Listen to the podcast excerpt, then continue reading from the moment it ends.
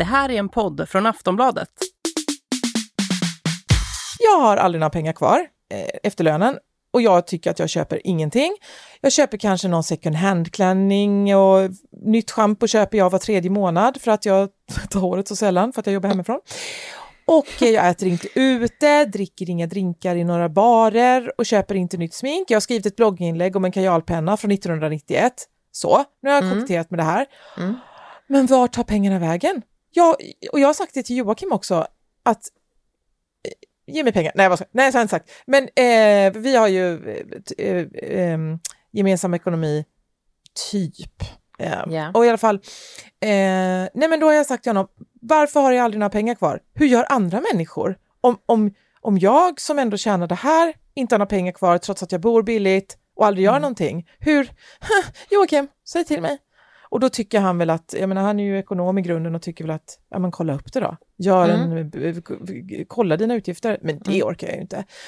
Men så nu tröttnade jag på det här. Så då gick jag och kollade överföringar till sparande från mitt konto. Och då är det så att jag bytte bank för 1 år sedan. Mm. Jag blev inte klok på det. Och så då mejlade jag min bankperson som jag har nu, som känns väldigt personlig. Och så ringde hon upp mig så att vi kunde gå igenom det tillsammans. Och då visade sig att jag har sparat dubbelt till barnen i 1 år. Oj. Alltså, vi har ju då 5 barn och det går överföringar från mitt konto varje månad exakt samma summa för varje barn då. Så samma summa som jag inte behöver säga här gånger 5, men nu då gånger 10 i 1 år. Så, och jag har gått så här, var är mina pengar? Jag har inte köpt något som ett jäkla pantat. Och då kan man tycka att det här är ett kvitto på hur rik jag är. Ja, verkligen. Alltså gud, det bara försvinner. Men det är bara ett kvitto på hur trög och förvirrad jag är.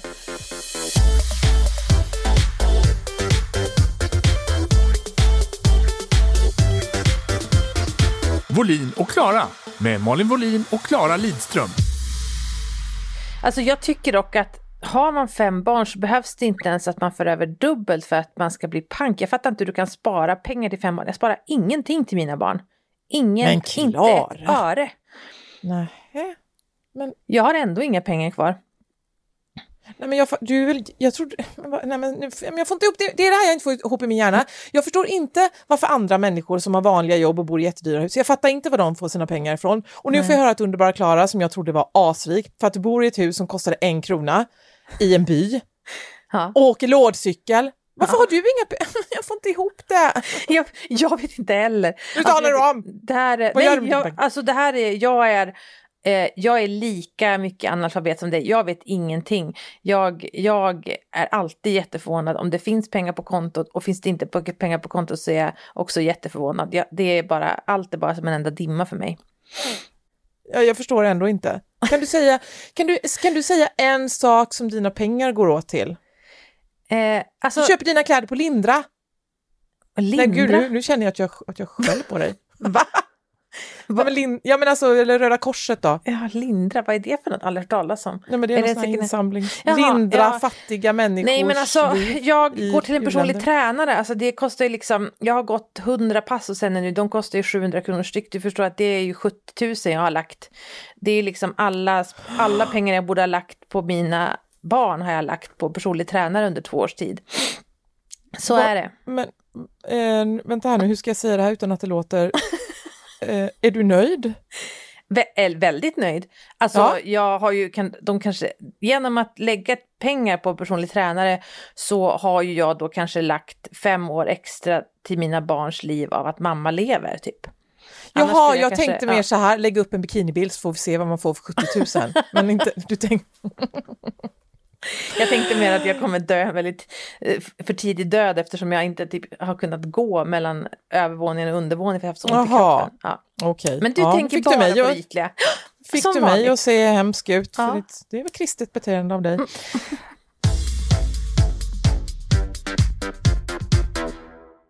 Jag har läst en bok. Mm. Ja, nu är avsnittet slut. Yeah. Nej, men jag läste en bok som jag har varit sugen på i flera år, hade jag tänkt säga, men nu verkar det som att den bara funnits i 2 år. Men ja, det känns som att jag har funderat på den jättelänge, så det är lite besynnerligt. Men det står ju i alla fall att den kom ut 2020 eller något sånt där, så då stämmer väl det. Den heter Hur du blir parisisk var du än bor. Okej. Okay. Och det tänker jag tolka som att du kan även bo i Kalmar. Till exempel. Eller djupaste Västerbotten. Precis. Det kanske är för stretcher för långt. Vet du att varje gång det kommer en flash att någonting har hänt i Västerbotten eller i Umeå, så tänker jag, det är Klara! För att jag tänker att det var du som bor. Det bor bara 10 personer. Nej, men Umeå är ju större än Kalmar, antar jag. Ja, det är det. Ja, det är såklart. Men ändå, det är väl fint av mig att jag blir orolig. Att jag tänker att det verkligen är så. Ja, en gång var det nästan så, men det behöver vi inte gå in på. Nu ska vi se här. Hur det blir parisisk. Förlåt att jag skrattar. Det var jättemakabert, men en gång var det nästan så. Nu fortsätter vi. En gång var det nästan så. Det här är då en bok som är skriven av 4, hör och häpna, franska kvinnor som är snygga och framgångsrika. Och koppla. Och jag har liksom trott att den är seriös. Men vi ska komma till det här då. När jag tänker på att vara parisisk, så tänker jag att vara snygg och cool och sitta i ett fönster i Paris i bara trosor och röka. Och det är ju ett varumärke, skulle jag säga, att vara parisisk. Men frågan är ju vem som tjänar på varumärket. Det är ju högst oklart. Ja. Men man tänker ju saker. Och när man tänker en kvinna i Paris. Och det gör man ju inte med till exempel en tysk kvinna eller en norsk kvinna. Jo, jag tänker ingenting. Ja, men, jo, ja, okej då, men tänker. Nu, på en norsk kvinna tänker man på en jättesöt skidåkare med 2 blonda flätor och stora röda äppelkinder, tänker man på en norsk kvinna. Och på en tysk kvinna tänker man på ett bastant fruntimmer som står och lagar mat. Ja. Om man lägger ihop dem blir det en svensk kvinna. Ja. Då har jag mig rakt av. Ja, men det är ju du. Ja, det är minus bastant då, för du har lagt 70 000 på att vara obastant. Men nu ska vi se. Hur tänker du att en Pariskvinna är? Jag tänkte på det. När du sa att du skulle läsa den här boken så var jag jättepeppad på att få höra. För att jag har väldigt mycket tankar om parisiska kvinnor. Och de är ju liksom väldigt mycket min... Men även din motsats, om jag ska vara ärlig. Alltså... Jag tänker på väldigt nätta, sofistikerade, lågmälda, men alltså lite så här vassa kvinnor. Det är ju inga mesar liksom, men liksom lite lågmälda, viskar någonting franskt, vasst. Mellan liksom cigarettblossen. Jag följer ju det finns en instagrammer som jag följer som heter, jag vet kan inte uttala det, men hon heter typ Chanda Damas, och hon är så här fransk moderskapare, hon har 1,2 miljoner följare, men hon driver ett litet klädmärke som gör så här jättechica men också så här flörtiga klänningar som man är jag skulle vilja ha allt typ, men hon är också typ en storlek 32 i storlek, hon är jätteliten, jättenät, vrålsnygg och super feminin, och så ibland på hennes Instagram så lägger någon då av hennes anställda, hennes kompisar upp när hon bara går så här på olika franska gator, och så filmar henne bakifrån, och då så är hon så fruktansvärt chic. Bara går där med sin lilla handväska och sin lilla klänning och så här effortless chic, så här cool också. Inte bara så här fin Amelie från Mart gullig, utan verkligen cool också.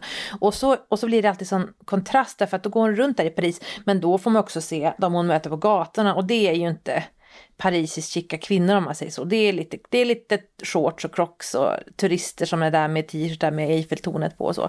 Så att man får, det blir ändå en väldigt stark kontrast mellan verkligheten i Paris och hur hon på något vis exemplifierar den franska kvinnan. Men jag ska säga att jag känner mig alltid, jag har bara varit i Frankrike en gång, och då var jag i Paris och kände mig väldigt underlägsen franska kvinnor, eftersom att de kommer åt, den här bilden av den franska kvinnan kommer åt allting som jag själv tycker har haft komplex för, att jag är så himla lång, att jag är ganska högljudd, att jag inte heller är lång och smal utan lång och bredaxlad, har en stor näsa, har stora fötter, har stora händer, är ganska klumpig och inte så lågmäld. Ja, det var det jag menar, du är likadan, förlåt, men det är ju så.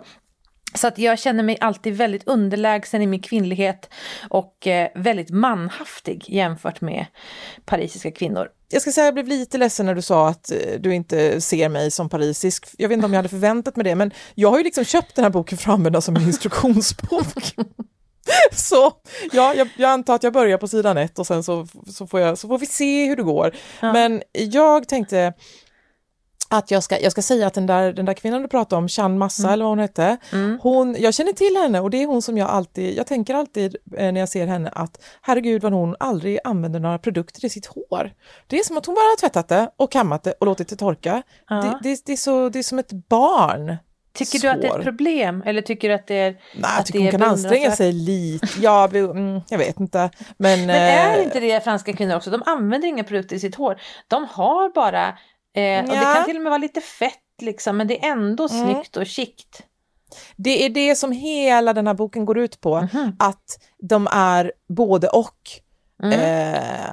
alltså det vill säga var trevlig men var otrevlig, alltså allt, det är bara motsägelser hela tiden, och att man ska se naturligt snygg ut men lägga ner jättemycket tid och bry sig jättemycket men se ut som att man inte bryr sig, och det är den röda tråden genom hela boken. Men jag tänkte att jag skulle precis i början av boken, så då är det en bild på den här fotomodellen Caroline de Maigret. Hon ligger naken i en säng, eller hon ser naken ut i alla fall, och röker då, för det gör man ju i sängen. Det är ju fräscht.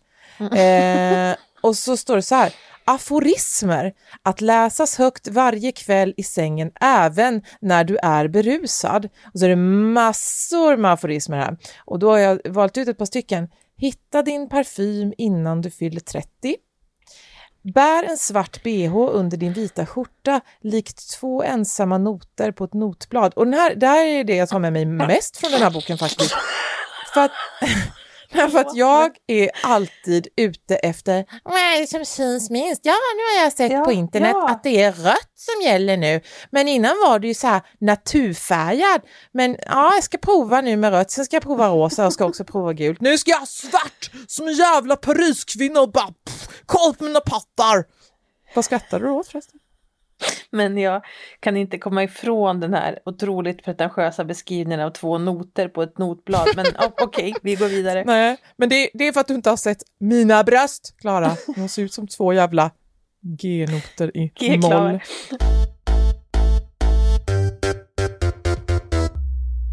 Nu ska vi se. Ansträng dig. Allt ska verka vara enkelt och lättsamt. Preach. Jag menar, det är ju så man försöker leva livet, fast tvärtom. Att man anstränger sig, nej, man anstränger sig och det ser ut som att man har ansträngt sig och inte lyckats. Så ser det ut. Ja. Och sen har vi då här min favorit. Var alltid knullvänlig. När du står i kön till bageriet söndagsmorgnar, då du köper cigaretter mitt i natten eller när du hämtar barnen i skolan. Man vet aldrig, .. Och då tänker jag att vad är att vara knullvänlig? Är det att man har tvättat underlivet? Eller alltså vad är knull? Ja, men om vi på riktigt liksom, vad menar man med knullvänlig? De menar väl att vara parisisk. Är det inte det som är att vara knullvänlig? Är det inte det som boken handlar om? Går det inte ut på det? Jo, men hur då? Hur? Ja, det kom in en kvinna på bageriet och hon var knullvänlig. Vet hon du det? Vit skjorta och svart BH. Jag tror det räcker där. Jag tror det signalerar nog. Och noter med silikon i. Nej, silikon i. Nej, det har inte franska kvinnor. Absolut inte. Utan man måste födas med fantastiska bröst. Så... Och sen är det om signaturplagg, hur du sköter din hy. Och sen så finns det rubriker som: en parisiska har alltid en god anledning att sitta på en parkbänk. Och det kan då vara att man har råkat komma för tidigt eller i tid. Och då sätter man sig på en parkbänk och väntar ut tiden så att man kommer för sent.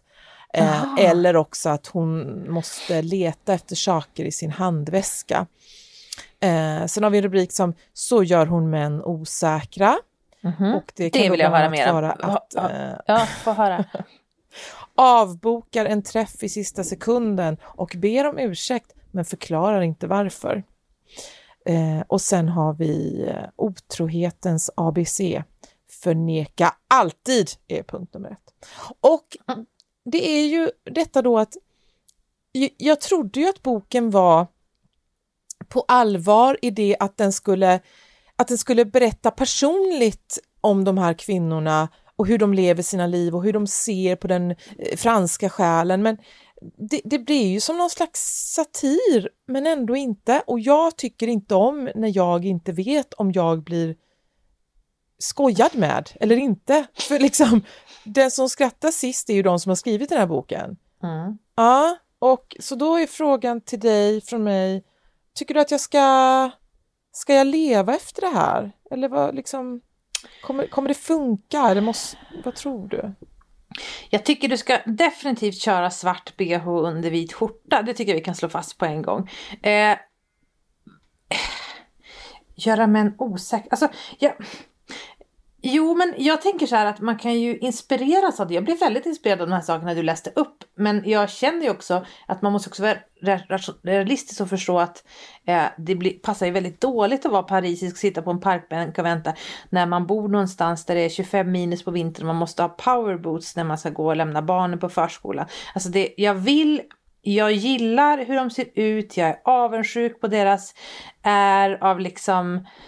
självsäkerhet och femininitet, men jag tror det blir väldigt ändå, eller det är ju helt omöjligt att överföra. Jag tror också att om du skulle göra de här sakerna, då skulle du ta bort de saker som allt som är på ditt charmkonto, förstår du? Som är att inte göra män osäkra genom att vara så här svår, utan du säger olämpliga saker rakt ut till folk och så som är olämpliga, alltså för dig ovärdiga att berätta, säger du så att alla får skratta åt det.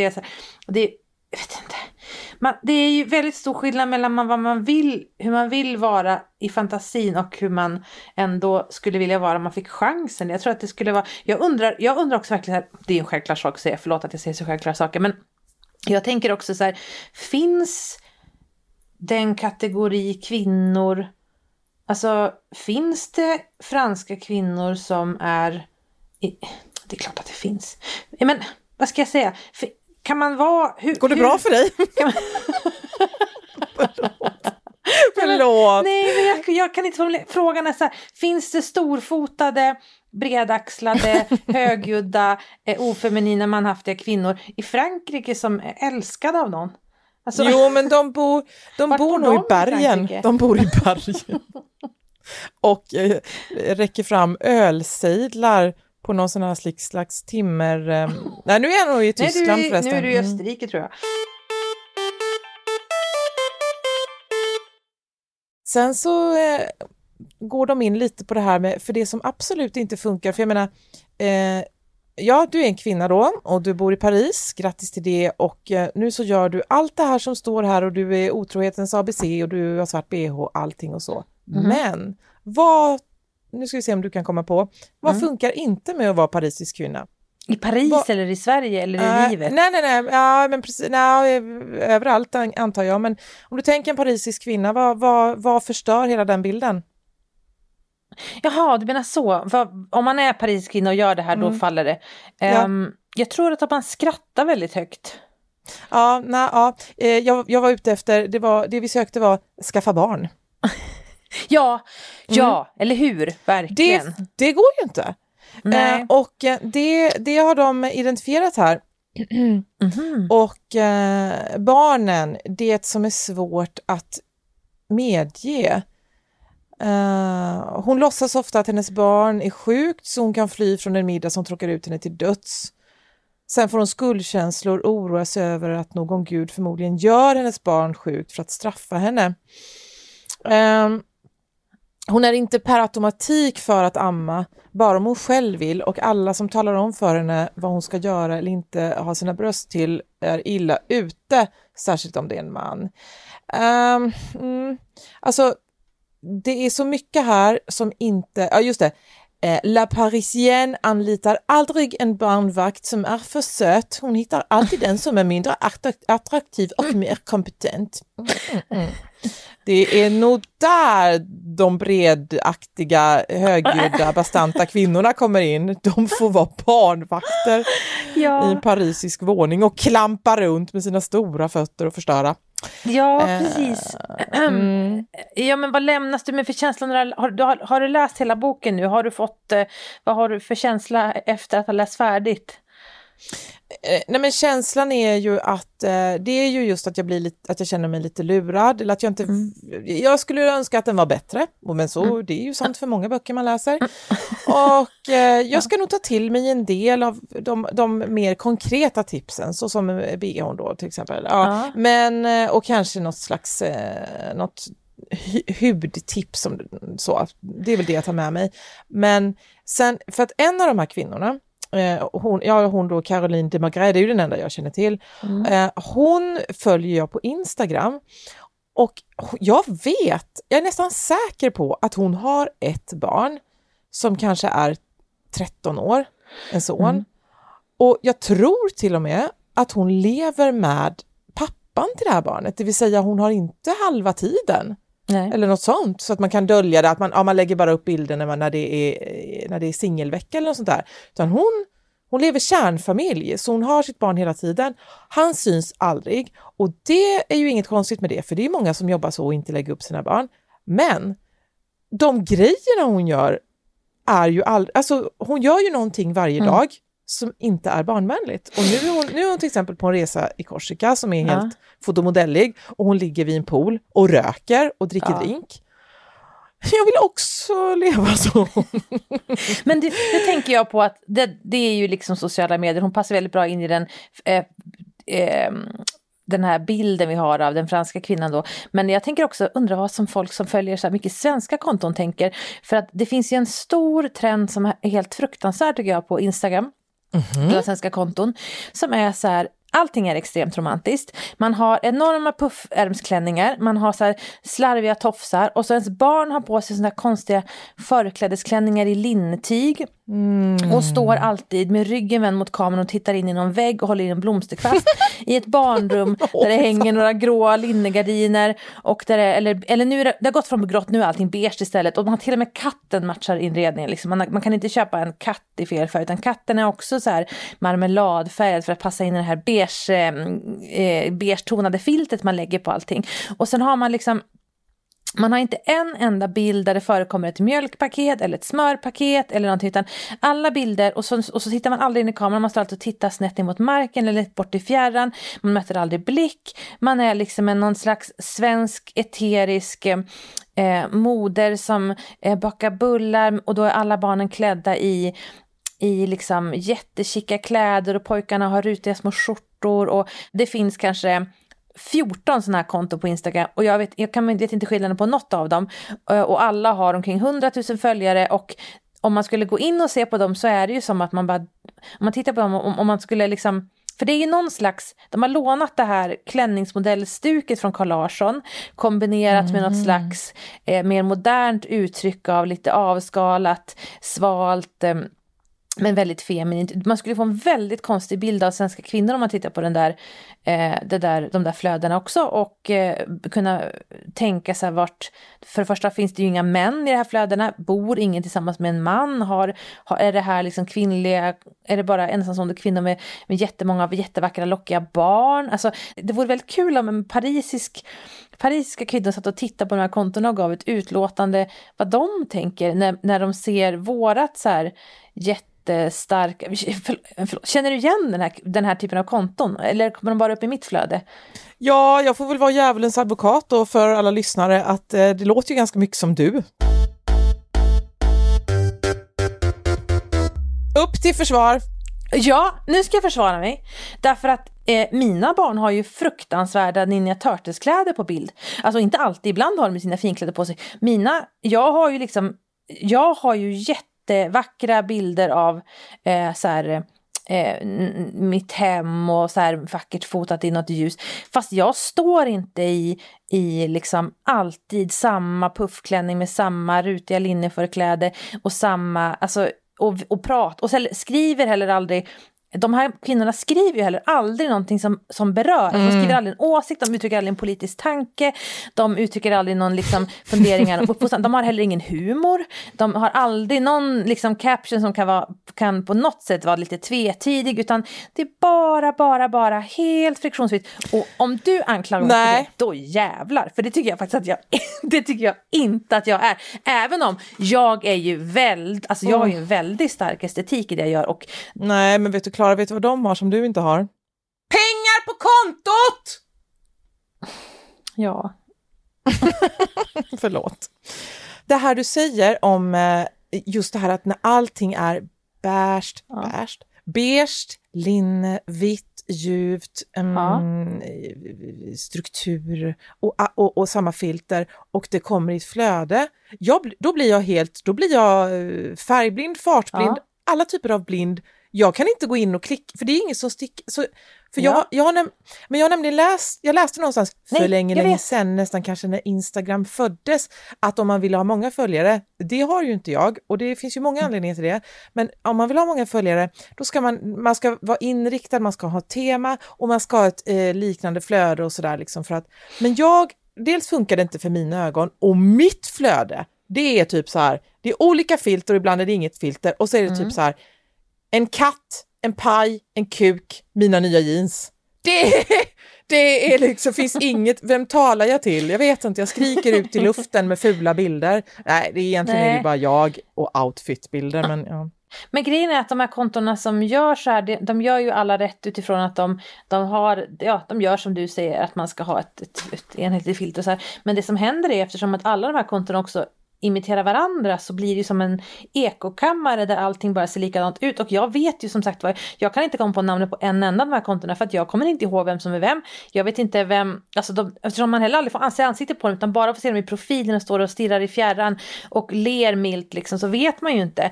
Ja, men det var hon som bodde på Lidingö, eller det var hon som bor där i Värnamo och har 4 barn, och det, man vet ingenting om dem, för de uttrycker ingenting, utan syftet är bara att det ska vara friktionsfritt, det ska bara allt ska bara vara väldigt estetiskt likt, och det får aldrig sticka fram någonting som skaver, nämligen ett barn som är klippt i en ful Gustav Vasa försyr, för det är det enda mamma kan klippa, eller liksom någon unge som vägrar ta på sig det här fina förklädet och istället liksom vill baka utan byxor när man bakar kakor. Så alltså, det finns liksom ingenting, och det gör också att idag är alltså folk, vi är så duktiga, alltså folk är himla duktiga, de här kontorna är superduktiga på att fota, och vilket gör att liksom det är jättehög nivå, men nästan obefintligt innehåll. Alltså man har satt på en jättebra kostym, en jättesnygg kostym.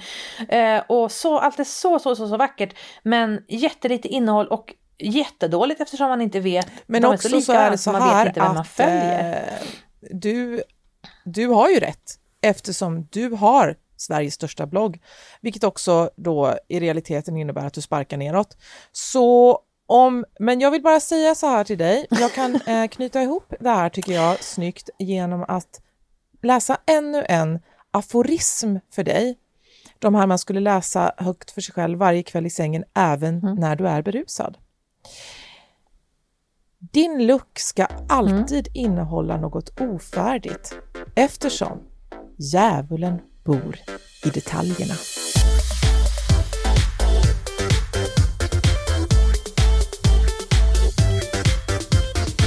Du har lyssnat på en podcast från Aftonbladet. Ansvarig utgivare är Lena K. Samuelsson.